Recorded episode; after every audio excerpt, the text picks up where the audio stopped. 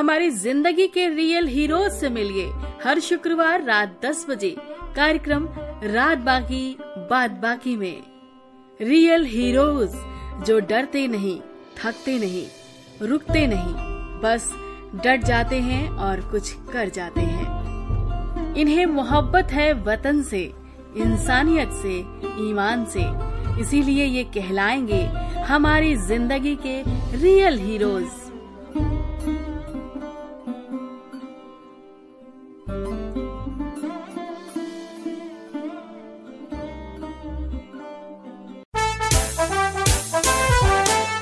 Life में हो जो रेडियो जंक्शन, फिर दिल बोले no more tension. Radio junction, no more tension. Radio junction, no more tension.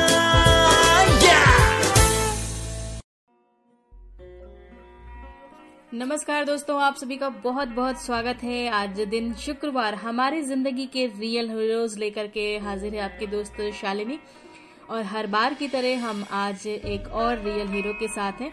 लेकिन ये जो महीना है जून का, ये है प्राइड मंथ। हमने आपको शुरू में ही बताया था प्राइड मंथ इसलिए क्योंकि LGBT समुदाय पूरी दुनिया में इस मंथ को सेलिब्रेट करता है, और सेलिब्रेट करने का मकसद यही है कि वो अपने वजूद पर गर्व महसूस कर सकें, फख्र महसूस करें कि वो इस दुनिया में हैं, तो बस बेवजह नहीं है, कुछ ना कुछ वजहें जरूर होती हैं। क्योंकि ईश्वर जब अपनी सत्ता में किसी को लाता है तो उसके पीछे उसने विधान चुना होता है। तो ट्रांसजेंडर वर्ग भी हमारे दुनिया में, हमारे समाज में है, हमारे बीच में, और इस धरती का एक ऐसा फूल है जिस पर हमें गर्व करना चाहिए। लेकिन वक्त और हालात ने जो हालात बदले, उसे बनाने और बिगाड़ने में जो समय बीता, बदलते परिवेश में उसकी एक अपनी चुनौतियां हैं, और उन्हीं चुनौतियों से लड़ते हुए तमाम ऐसे लोग हैं जो हर चुनौती पर प्रहार करते हुए आगे बढ़ जाते हैं। मुश्किलें कितनी भी हों, आगे आ ही जाते हैं।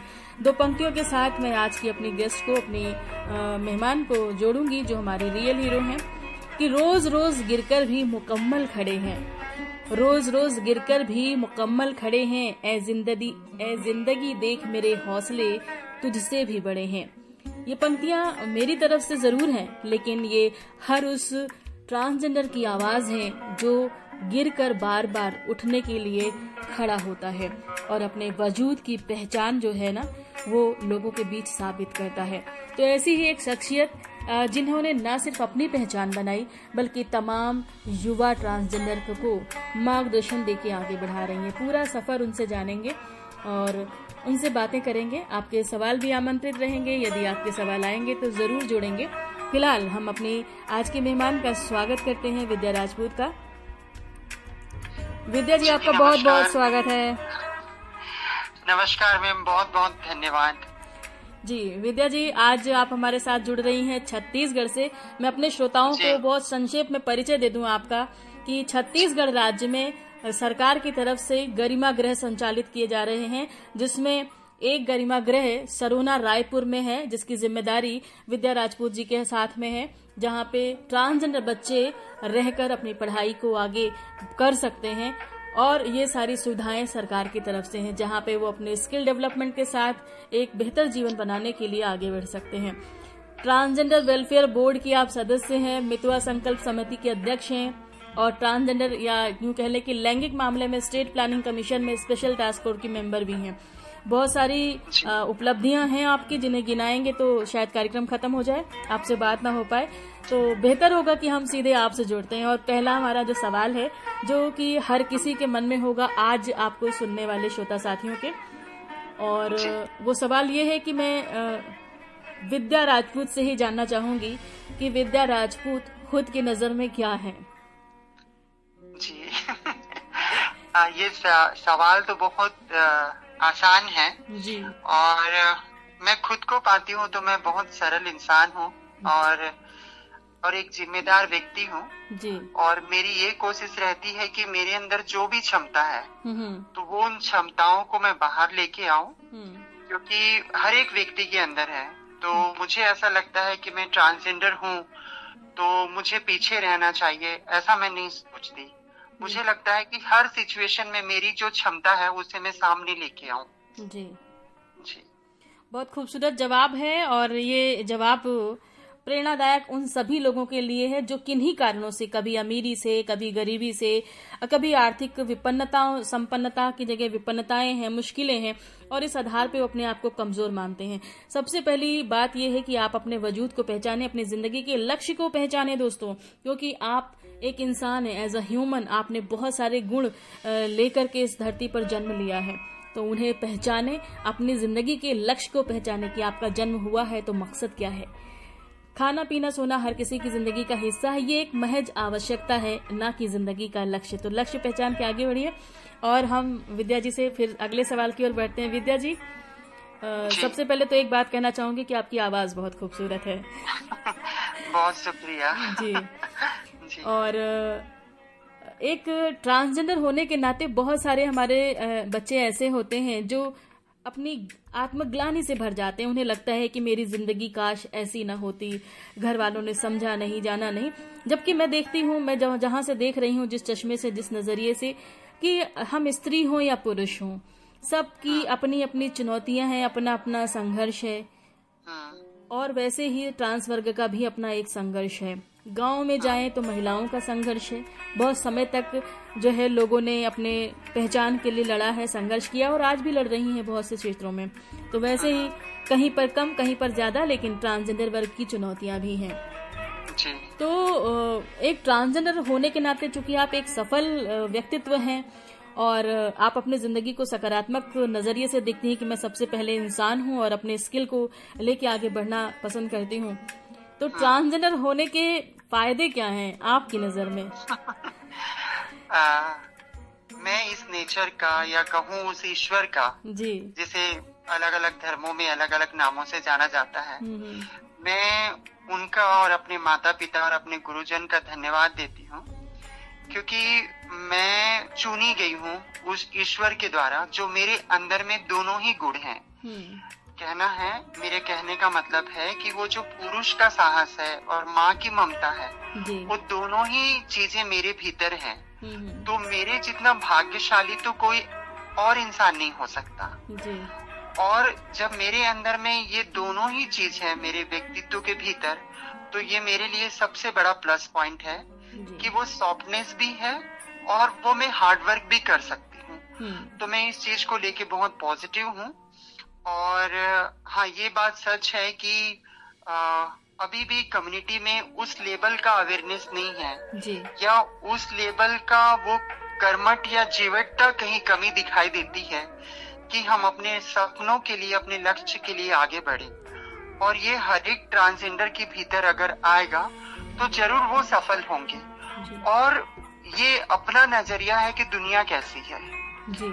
और हाँ, ट्रांसजेंडर व्यक्तियों के लिए एक सोशल स्ट्रक्चर नहीं है, जिसकी वजह से थोड़ा ज्यादा चैलेंज है, पर वो चैलेंज हमें ही फाइट करके दूर करनी होगी। बिल्कुल जी।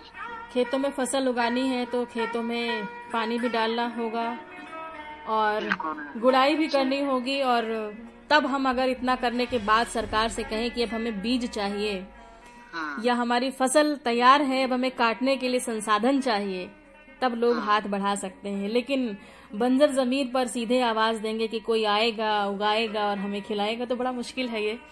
और ये हर जगह है, धरती पर कहीं पर भी हम रहें। बहुत अच्छी बात है कि आपका नजरिया बड़ा सकारात्मक है और मैं समझती हूँ हमारे श्रोता जो भी सुन रहे होंगे वो आज जरूर आपसे प्रेरणा लेंगे। अच्छा विद्या जी, आपकी लाइफ है, निश्चित रूप से आपका भी स्ट्रगल रहा होगा। मैं एक छोटा सा सवाल बहुत संक्षेप में जानना चाहती हूँ, आपकी एक्सेप्टेंस आपकी फैमिली में कैसी रही? देखिए, अभी तो मेरे परिवार में मेरे माता पिता है नहीं, मेरे दीदी हैं और मेरे बड़े भैया हैं। तो शुरुआत के दिनों में तो मेरे पर्सनालिटी को लेके घर वाले जो है वो एक्सेप्ट नहीं किए, पर मेरे काम की वजह से मेरी बहनें जो हैं अब मुझ पे नाच करती हैं, गर्व महसूस करती हैं। और बाकी रिलेटिव भी और जो जान पहचान के लोग हैं उनको भी बहुत अच्छा फील होता है कि मैं अच्छा काम कर रही हूँ, अपने कम्युनिटी के लोगों के लिए एक स्ट्रेंथ हूँ, उनको आगे बढ़ा रही हूँ, उनको अपने पैरों में खड़े कर रही हूँ। तो शुरुआत में तो परिवार के लोग इस चीज का विरोध करते हैं, क्योंकि जो आम लोगों की धारणा है कि कोई भी व्यक्ति अगर जेंडर रोल से बाहर दिखाई देता है तो वो टारगेट होता है, वो सीमांत पे चला जाता है। और क्योंकि हमारे पेरेंट्स ने और हमारे आसपास के लोगों ने जेंडर, सेक्स और सेक्सुअलिटी पढ़ा ही नहीं, तो ट्रांसजेंडर के प्रति संवेदनशीलता और जागरूकता तो बहुत दूर की बात है। तो अभी हमको खुद को खड़े करना है और उसके बाद समाज को जागरूक करना है, ताकि समाज सेंसिटिव हो सके हमारे मुद्दों को लेके। जी, अभी तो मैं समझती हूँ कि समाज इसी में कंफ्यूज है कि सेक्सुअल आइडेंटिटी क्या है और जेंडर आइडेंटिटी क्या, वो दोनों को एक ही समझता है और इस वजह से ट्रांसजेंडर की पहचान को बड़े गलत नजरिए से देखता है। जी, आपके परिचय में जितना हमने जाना उसमें हमें, हमारी जानकारी के हिसाब से आपका बड़ा प्रयास रहा है, आप बड़ी काउंसलिंग करती रही हैं, मार्गदर्शन आपने किया है अपने शेल्टर होम में आने वाले बच्चों का जो ट्रांसजेंडर है।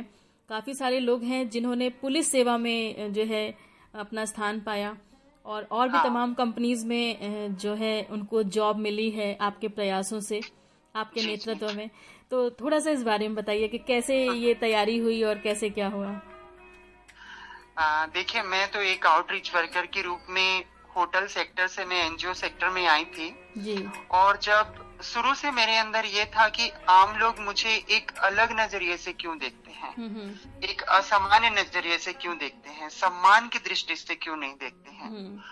तो मेरे पास एक चीज थी, जो मेरा हथियार था वो था मेरा एजुकेशन, और दूसरी चीज थी कि मैं कभी रुकने वाली नहीं थी। मुझे पता था कि ये प्रॉब्लम है तो उसका सॉल्यूशन जरूर होगा। तो चाहे जनप्रतिनिधि हो, चाहे ब्यूरोक्रेसी हो, या कैबिनेट हो, या डायरेक्टरेट हो, चाहे सेक्रेटरिएट हो, इन सभी जगह जाके हम कम्युनिटी के इश्यू को रेस करने लगे। इसी समय नालसा जजमेंट आया 2014 में। नालसा जजमेंट को हमने इम्प्लीमेंट किया और उसके बाद में हमारे यहाँ जितनी भी वैकेंसियां निकल रही हैं, उस सारी वैकेंसियां में मेल, फीमेल और ट्रांसजेंडर दिए जा रहे हैं, और उसमें भी ट्रांसमेन और ट्रांसवुमेन दोनों दिए जा रहे हैं। और इसके बाद पुलिस का निकला, और पुलिस का निकलने के बाद में फिर उसका 3 साल प्रिपरेशन चला, तैयारी चली, कम्युनिटी को मोबिलाइज करना, मैदान में प्रिपेयर करना और रिटर्न एग्जाम की तैयारी करना। ये बहुत चैलेंज था, पर पता था कि ये तो होगा ही चैलेंज, क्योंकि लोग तो 5 साल 10 साल से एक एग्जाम के लिए तैयारी करते हैं, पूरी जिंदगी पढ़ाई पे लगा देते हैं।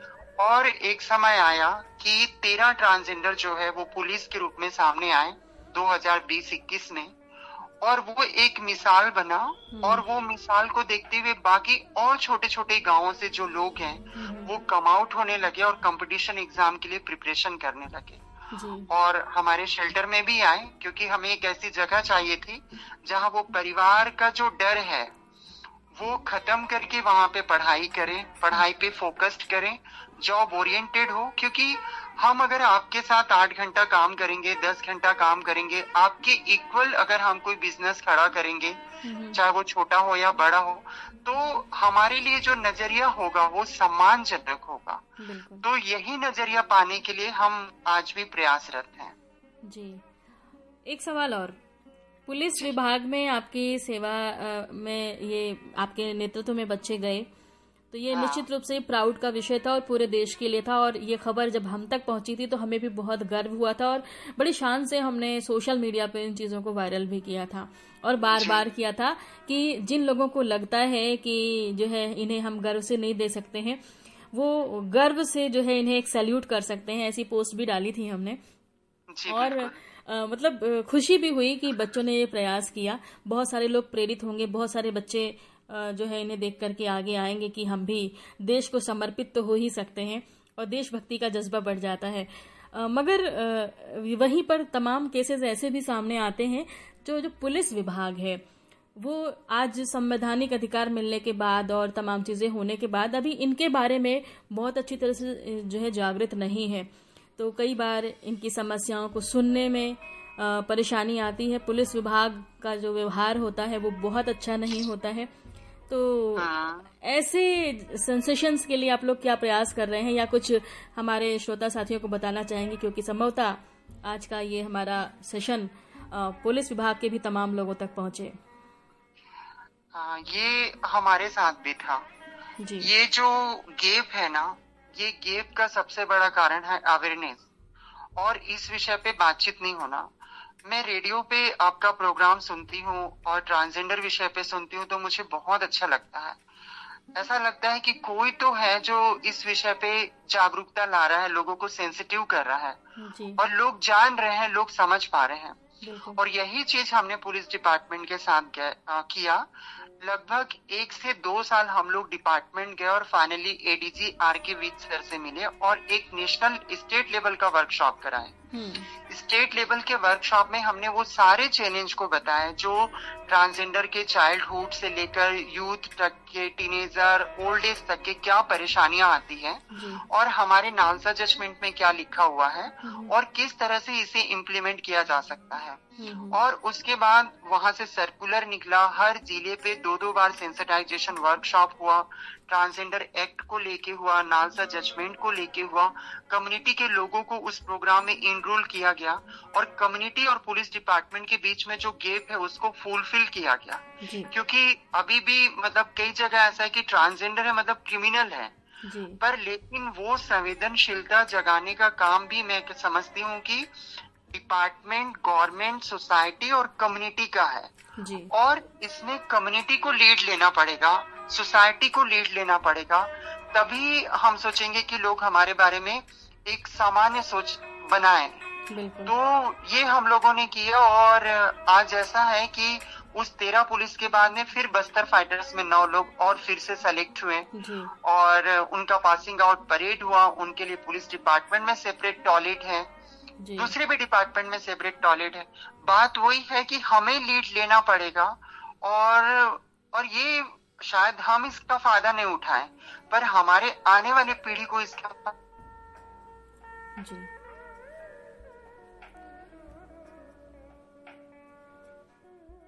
दोस्तों शायद विद्या जी नेटवर्क से आउट हुई हैं और इनकी आवाज़ हम तक नहीं पहुंच पा रही है, लेकिन जैसे ही जुड़ती हैं वैसे ही हम कंटिन्यू करते हैं। तब तक के लिए हम लेते हैं एक छोटा सा ब्रेक। लाइफ में हो जो रेडियो जंक्शन, फिर दिल बोले no more tension.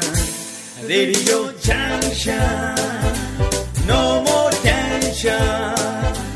Radio junction, no more tension. जी हाँ दोस्तों, वेलकम बैक आपका फिर से, एक बार फिर से विद्या राजपूत जी हमारे साथ कनेक्ट हो चुकी हैं और हम बात कर रहे थे पुलिस विभाग में सेंसेशन की। जी विद्या जी, तो हम लोगों ने विद्या जी आपका नेटवर्क इशू कर रहा है और आवाज स्पष्ट नहीं मिल पा रही है। जी जी, तो अब मेरी आवाज आ रही है आपको? जी बिल्कुल अब आ रही है जी। तो हम लोग पुलिस डिपार्टमेंट के साथ में लगभग 1 से 2 साल जो है उनके साथ में बातचीत करे और बातचीत करने के बाद में एक स्टेट लेवल का वर्कशॉप हुआ और वर्कशॉप होने के बाद में कुछ वहां से मिनिटाइज करके पीएचक्यू से सर्कुलेट जारी हुआ सभी एसपी को, डिस्ट्रिक्ट एसपी को, कि इस विषय पे सेंसिटाइजेशन और अवेयरनेस प्रोग्राम करना है। और ये प्रोग्राम जब हुआ तो वहां पे डिपार्टमेंट, पुलिस डिपार्टमेंट और कम्युनिटी के लोग भी थे, तो जो पुलिस डिपार्टमेंट और कम्युनिटी के बीच में जो गैप था वो फुलफिल हुआ और इस विषय पे डिपार्टमेंट और सेंसिटिव हुआ क्योंकि ये अनटच सब्जेक्ट था, इसके बारे में जानते ही नहीं थे लोग। ट्रांसजेंडर को ज्यादातर क्रिमिनल ही समझते हैं, क्रिमिनल समझते हैं या फिर वो समझते हैं कि ये जो किन्नर वर्ग है खासतौर पे जो तालियां बजाते हुए मांगते हुए पाया जाता है, तो लोग उनके अभद्र व्यवहार से भी डरते हैं कई बार और मारपीट और तमाम मसलों से भी डरते हैं या अवॉइड करते हैं उनसे उलझना या उनके मुद्दों पर, ये भी एक बड़ी वजह बन जाती है। तो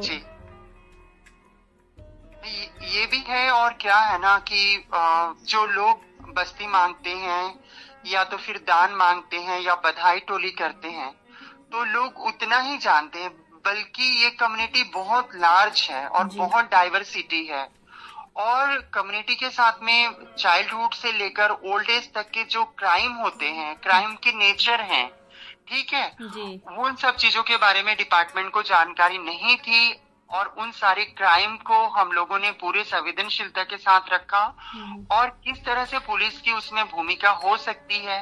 तो हमारे यहाँ कम्युनिटी पुलिसिंग है, पुलिस डिपार्टमेंट में लोग हैं, ट्रांसजेंडरों के लिए सेपरेट टॉयलेट है, तो इस तरह से चीजें यहाँ पे डेवलप हुई है।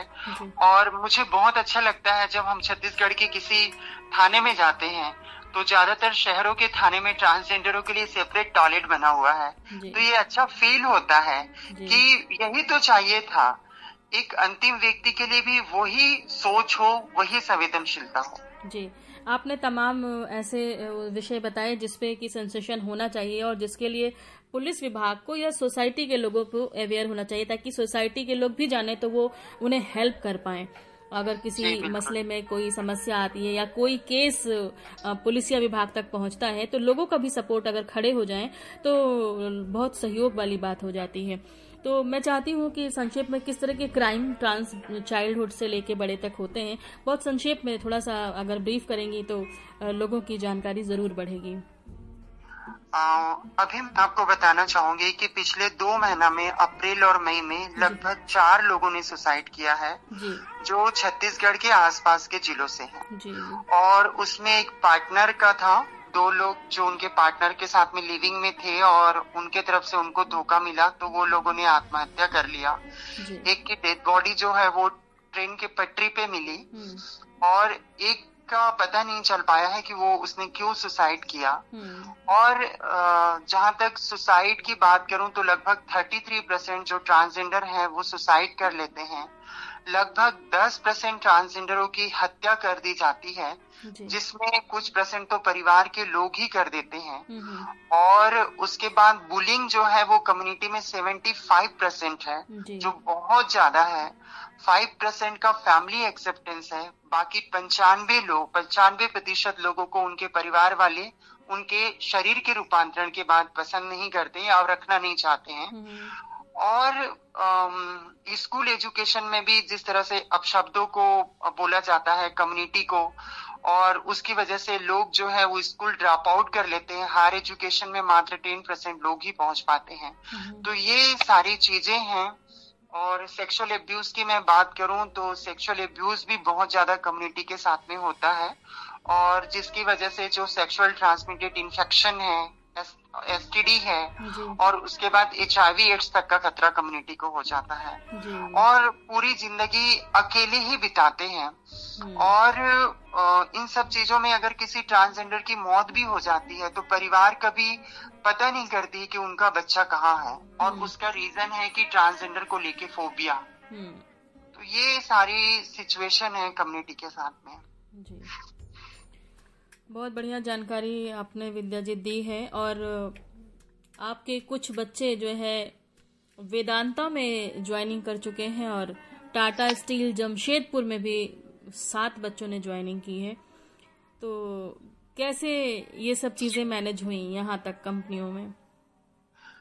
देखिए, जब ये 13 लोग पुलिस में गए जी तो उनके नेटवर्किंग के थ्रू हमें बहुत सारे बच्चे हमारे शेल्टर होम में आना चाहे और फिर उन्होंने अलग अलग विषयों पे अलग अलग ट्रेड पे ट्रेनिंग लिया और अब ये था कि अब इनको कहीं जॉब लगाना है। इसी समय हमें बालकों से कॉल आया और ये हमारे लिए बहुत अच्छा रहा, इस मामले में हम भाग्यशाली रहे। और इसी समय टाटा स्टील जमशेदपुर का भी वैकेंसी निकला हुआ था और इसके बाद फिर एक अवेयरनेस प्रोग्राम किए बालकों में, उनके जितने कॉन्ट्रैक्ट कंपनी है उनके साथ में और HR टीम के साथ में, मैनेजमेंट टीम के साथ में, और एक रिसेप्शन की तरह इन 4 ट्रांसजेंडरों का शुरू में स्वागत हुआ फ्लॉक लिफ्ट ऑपरेटर के रूप में और देखते देखते आज 18 लोग वहां पे काम कर रहे हैं। ठीक इसी चीज को वेदांता झारसगुड़ा में इम्प्लीमेंट किया गया तो वहां पे लगभग 7 ट्रांसजेंडरों को सिक्योरिटी गार्ड G4S कंपनी में लिया गया और एक कई ऐसे डिपार्टमेंट है जैसे नगर निगम है, पीडब्ल्यूडी है, सोशल वेलफेयर डिपार्टमेंट है, तो इन जगहों भी हम लोगों ने ट्रांसजेंडर कम्युनिटी के लोगों को इनरोल किया हुआ है। और हम जब भी इन सारे डिपार्टमेंट के साथ में सेंसिटाइजेशन प्रोग्राम जरूर करते हैं, एटलीस्ट आप 1 से 1.5 घंटा सुने आप कम्युनिटी के चैलेंज को, और तो ही इंक्लूजन हो पाएगा। तो ये सारी चीजें हम रखते हैं बात को, और कहाँ कहाँ पे बेस्ट प्रैक्टिस हुआ है उन चीजों को भी रखते हैं, और उनको रखने के बाद कंपनी को लगता है कि हाँ, ह्यूमन रिसोर्सेज के रूप में हम कम्युनिटी को इंक्लूड कर सकते हैं, जेंडर डाइवर्सिटी को लेके हम कम्युनिटी को इंक्लूड कर सकते हैं। तो इस तरह से चीजें आगे बढ़ती चली गई। और हाँ, लेकिन कोई एक संस्था, कोई एक लोग इन सारी चीजों को नहीं बदल सकते हैं। बिल्कुल। प्राइवेट और गवर्नमेंट दोनों जगह पे जब तक रिजर्वेशन नहीं होगा, कम्युनिटी के लिए भटकाव की ही स्थिति होगी। जी विद्या जी, ये तो आपके बच्चों की बात थी जिनका सेटलमेंट हुआ आपके मार्गदर्शन में, लेकिन एक सवाल ये भी उठता है कि सेटलमेंट हो जाने के बाद क्या जिस सेंसेशन को जगाने के बाद हम एक उम्मीद करते हैं कि एक हेल्दी एटमॉस्फेयर मिलेगा कंपनीज में या जहां भी वो जॉब कर रहे हैं, तो इसका आप लोग फीडबैक लेते हैं कि वहां उनके साथ जो व्यवहार है स्टाफ का वो कैसा है? हाँ, हम लोग समय समय पे जाते रहते हैं और उनके नए स्टाफ रहते हैं उनके साथ भी सेंसिटाइजेशन वर्कशॉप करते हैं। पुलिस डिपार्टमेंट में हम लोग जिन जगह पे बच्चों की पुलिस ट्रेनिंग स्कूल पे ट्रेनिंग हो रही है वहाँ पे तकरीबन हम लोग 5 बार क्लास लिए हैं। वहाँ कुक से लेकर जितने नए कैंडिडेट हैं, जो नव आरक्षक हैं, उन सबको तक ट्रांसजेंडर सेंसिटाइजेशन और अवेयरनेस वर्कशॉप में शामिल किया गया है। और ये अच्छा लगता है कि जब ट्रांसजेंडर विजुअलाइजेशन डे सेलिब्रेट किया जाता है या प्राइड मंथ सेलिब्रेट किया जाता है, तो कंपनी और डिपार्टमेंट दोनों ही लोग इस चीज को सेलिब्रेट करते हैं।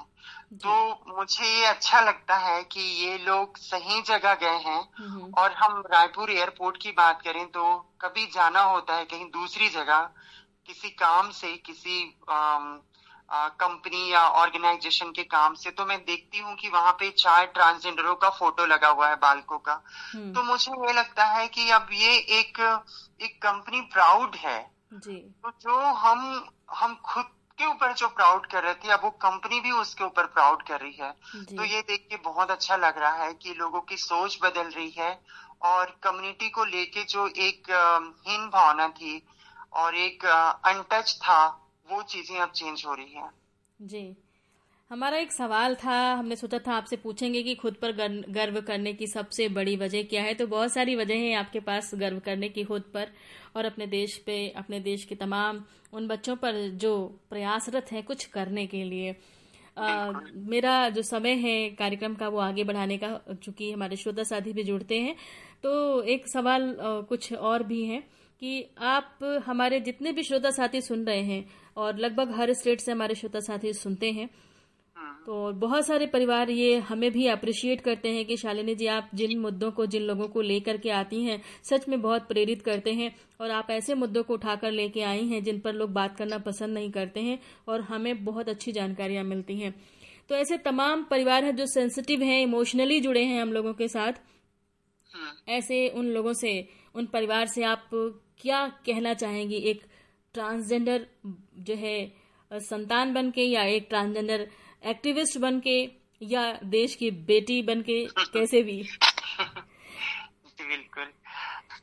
जितने भी श्रोतागण हैं उन सबको मेरा नमस्कार। और मुझे बहुत अच्छा लग रहा है कि आप लोग हमारी आवाज सुन रहे हैं, हमारे दिल की बातें सुन रहे हैं। और एक चीज कहना चाहूंगी कि ईश्वर का बनाया हुआ हर इंसान बहुत खूबसूरत है, चाहे वो किसी भी धर्म का हो, किसी भी जात का हो, किसी भी लिंग का हो, किसी भी कलर का हो। और अगर हम ऐसे किसी व्यक्ति के साथ में भेदभाव करते हैं, इसका मतलब हम उस नेचर का, उस गॉड का डिसरिस्पेक्ट कर रहे हैं। तो मुझे अच्छा लग रहा है कि आप सारे श्रोतागण इस कम्युनिटी को, हमारी कम्युनिटी को अप्रिशिएट करते हैं। दूसरी चीज है कि इस चीजों को समझने के लिए पढ़ना होगा, और जब तक हम पढ़ेंगे नहीं, हम उस चीज को जान नहीं पाएंगे। और जब हम किसी चीज को जान नहीं पाएंगे तो हम समझ नहीं पाएंगे, और जो भ्रांतियां हैं और जो मिथ्या हैं उसमें ही हम लोग मतलब उलझ के रह जाएंगे। तो हम ज्यादा से ज्यादा जेंडर के बारे में पढ़ें, डिफरेंट सेक्सुअल ओरिएंटेशन के बारे में पढ़ें, और ऐसे कोई पेरेंट्स जो एक ट्रांसजेंडर के माता पिता हैं या रिलेटिव हैं या पड़ोसी हैं, तो उसके अंदर एक आत्मविश्वास डालिए, क्योंकि उसके अंदर भी वो सारे क्षमताएं हैं जिससे वो अपने परिवार का, अपना खुद का, अपने शहर का, अपने गांव का नाम रोशन कर सकता है। क्योंकि लैंगिकता कभी भी किसी इंसान का बैरियर नहीं हो सकता है।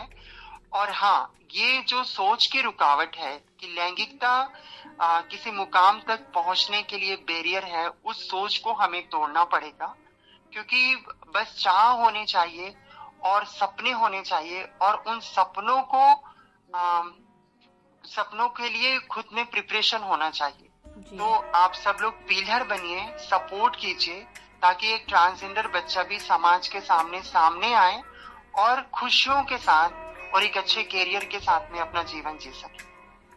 बहुत सुंदर संदेश है, और मैं समझती हूँ हमारे जितने भी श्रोता साथी सुन रहे होंगे, ये जो संदेश है विद्या जी का, जो मैसेज है आप सबके लिए, वो इस उम्मीद से है कि आप सब एक अभिभावक की भूमिका में न सिर्फ विद्या जी की इस बात का संचार और लोगों तक करेंगे, बल्कि अपने परिवार में अपने बच्चों को भी बताएंगे, क्योंकि बच्चे पढ़ रहे हैं, आगे बढ़ रहे हैं, और उनके साथ कभी न कभी कोई ऐसे बच्चे साथ में पढ़ने वाले जरूर मिलेंगे जो ट्रांसजेंडर वर्ग से हो सकते हैं। तो उनका व्यवहार उनके साथ कोऑपरेटिव हो, सपोर्टिव हो, एक मित्र की अच्छी भूमिका वो निभा सकें, ऐसी परवरिश जरूर देंगे, ताकि हम एक स्वस्थ समाज का निर्माण कर सकें, और यही कोशिश हमारी है भी। विद्या जी, एक सवाल और कि आपके शौक जरूर होंगे, काफ़ी क्रिएटिव हैं आप, तो एक शौक आपका है लिखने पढ़ने का, तो ज़रूर कुछ लिखती भी हैं, और मैं चाहूंगी कि आपकी एक कविता है जो अक्सर आप सुनाती हैं तमाम जगहों पर, तो वो हमारे रेडियो श्रोताओं के साथ भी साझा करिएगा। इसमें आपके बहुत सारे भाव हैं। जी, शुक्रिया। तो कविता इस तरह से है कि हाँ, मैं प्रकृति हूँ, अंधेरे को चीरती हुई उजाला हूँ, अंधेरे को चीरती हुई उजाला हूँ, हाँ मैं भोर हूँ, मैं स्त्री और पुरुष का संगम हूँ, मैं स्त्री और पुरुष का संगम हूँ, हाँ मैं अर्धनारीश्वर हूँ, मैं जल और थल से बनी पृथ्वी हूँ, मैं जल और थल से बनी पृथ्वी हूँ, हाँ मैं सृष्टि हूँ, मैं पिता की साहस, मैं पिता की साहस और माँ की ममता हूँ, हाँ मैं संसार हूँ, मैं ना भिखारी हूँ ना ही फरिश्ता हूँ, मैं ना भिखारी हूँ ना ही फरिश्ता हूँ, मैं तो सिर्फ इंसान हूँ, हाँ मैं इंसान हूँ। बहुत सुंदर, और कहीं ना कहीं इस कविता में वो भाव हैं जो आपके भीतर के हैं, या हर किसी ट्रांसजेंडर के मन के भीतर के भाव हैं इसमें। और इस कविता के साथ एक आखिरी सवाल जो सबसे महत्वपूर्ण है, और ये कम्युनिटी के लिए है, ट्रांसजेंडर यूथ जो है वो वर्तमान समय में, क्योंकि मुझे लगता है कि अगर हम चाहते हैं कि किन्नर समाज में जो भिक्षावृत्ति है वर्तमान समय के साथ साथ आगे अगर हम बढ़ रहे हैं विकास की दिशा में, सरकारें भी समर्थन दे रही हैं, लोग भी समर्थन में आ रहे हैं धीरे धीरे, तो हमें तस्वीर अगर बदलनी है तो हमें उस दौर से निकलने के लिए सबसे बड़ा जो फोकस हमारा है वो युवाओं पर है, और युवा ट्रांसजेंडर तस्वीर बदल सकते हैं कि वो अपने करियर के विकल्प में अपने मेहनत से आगे बढ़ने के लिए प्रयासरत हो, ना भटकें कि उन्हें मांगना पड़े। और शुरुआत में हो सकता है कि ये होता है, लेकिन मुश्किलें आती हैं और लोग उसमें चले जाते हैं, लेकिन मैं समझती हूँ कि अगर रुक जाए अभी से तो ये तस्वीर बदल जाएगी कुछ वर्षों में। तो ऐसे भटकते हुए युवाओं के लिए जो ट्रांसजेंडर हैं, उनके लिए आपका क्या संदेश या क्या मैसेज रहेगा एक मार्गदर्शक के रूप में? देखिए, मैं अगर खुद को देखती हूँ तो मैं अपनी फेवरेट हूँ जी, क्योंकि मुझे ऐसा लगता है कि हमें खुद से प्यार करना चाहिए और खुद को संवारना चाहिए, खुद को सजाना चाहिए और खुद को बेहतर बनाना चाहिए, चाहे वो शिक्षा हो, चाहे वो स्वास्थ्य हो, चाहे वो कैरियर हो। तो जो युवा हैं उन सबको अपने ऊपर काम करने की बहुत जरूरत है। और मैंने ये भी देखा है कि बहुत से ऐसे फील्ड हैं जहाँ पे लोग ओल्ड एज के लिए काम करते हैं, डिसेबल के लिए काम करते हैं, एनिमल्स के लिए काम करते हैं, इन्वायरमेंट के लिए काम करते हैं, पर कहीं ना कहीं ट्रांसजेंडर जो सब्जेक्ट है वो अनटच है जी। तो चूंकि ये सब्जेक्ट अनटच है तो हमें स्वयं को अपने लिए करना होगा बिल्कुल। और ऐसे समय में जो सबसे हमारा ताकतवर चीज है वो हमारा आत्मबल है, हमारा मनोबल है, और हमें अपना मनोबल को बहुत ही मजबूत रखना होगा क्योंकि कठिनाइयां तो जिंदगी में आएंगी और ये हर दौर पे आएगा। हम सफल भी हो जाएं तो भी अच्छे और बुरे सिचुएशन आएंगे, लेकिन हमें हर सिचुएशन पे एक मजबूती से खड़ा होना पड़ेगा जी। और आगे बढ़ना होगा। और मुझे ऐसा लगता है कि ये जो अंधेरा है और ये जो नेगेटिव चीजें हैं ये कुछ देर के लिए ही रहती है और बाकी टाइम तो हमारे पास जो रहेगा वो एक उजाला रहेगा और एक हैप्पीनेस ही रहेगा और वो हमारे साथ हमेशा रहेगा जी।